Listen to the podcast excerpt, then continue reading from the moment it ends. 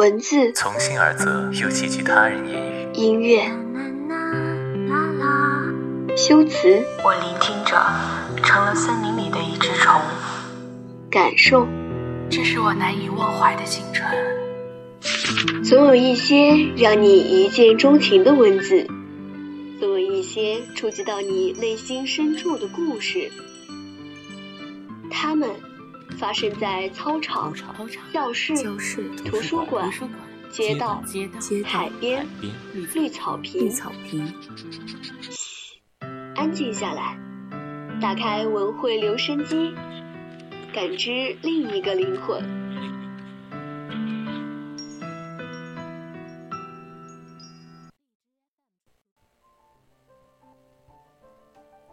青春调频与您共享。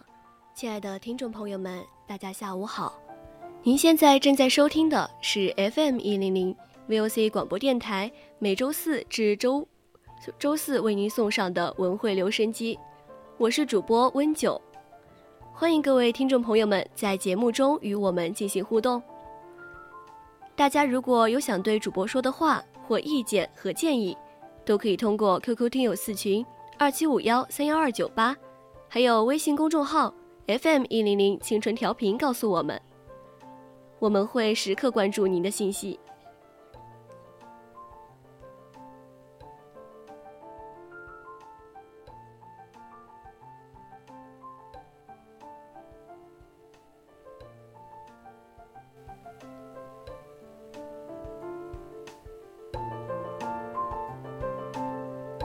渐暖。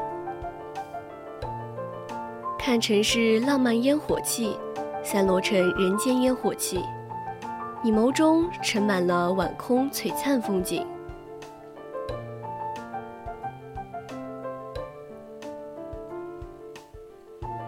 城市沉重的呼吸着，蓝色不再是天空的形容词，而是成为了每个人脸上的枷锁。疫情像是一张灰色的巨网，笼罩住城市的每一个角落。人们无处可逃，寂静的年夜，水泄不通的医院，响彻云霄的通知声。这是二零二零年的序幕，是人类历史上的一大难关。最近常有人感叹，青春才几年，而疫情就占了三年。这三年里，我们有无常，有遗憾，但中国的抗疫一直从容不迫。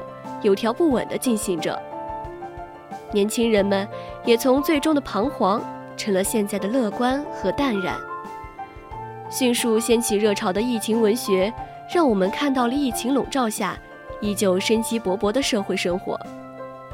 从卡夫卡到鲁迅，从《战争与和平》到《红楼梦》，从史诗到现代诗歌，从文学经典到影视名片，人们写取经典。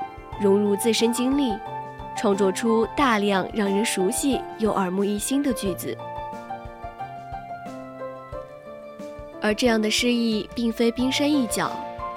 复旦大学封校前夕走红的温柔文档，由四百多位复旦人共同编辑的在线文档，为在封闭管理期的复旦人提供了心灵上的互助避难家园。身在泥潭，心有诗意。从疫情文学到温柔文档，当代的年轻人在面对不确定的生活时，却选择报之以温柔和浪漫。让我感触颇深的是一位看了温柔文档的复旦学生的一句话：“其实完全不需要忙着去完成手头上的事，完全可以慢下来，看看天上的云，数数天上的星。”当代年轻人以温柔去解构疫情，他们将疫情的另一面展现了出来，仿佛中国人的骨子里就带有乐观与诗意。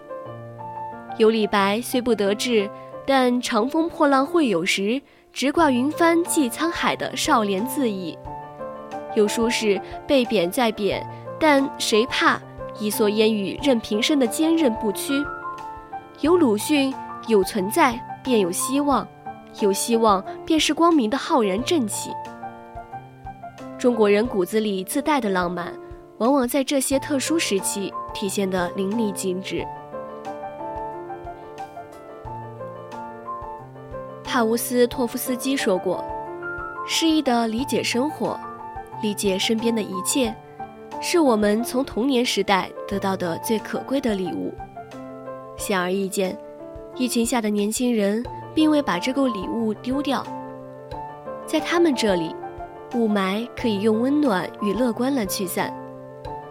温暖与调侃，不过是让雾霾笼罩下的疫情显得不那么沉重的途径。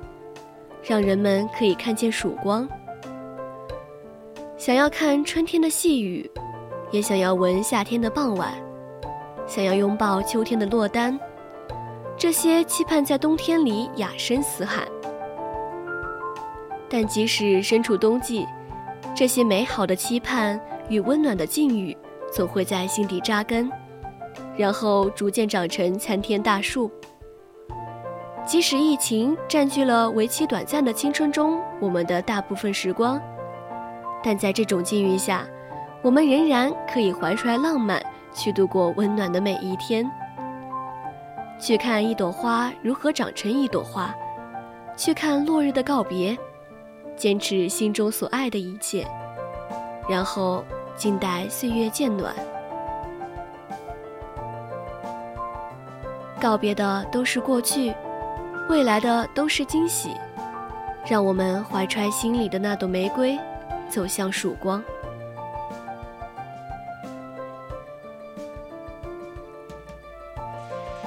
这篇文章来自宜宾学院麦兰心。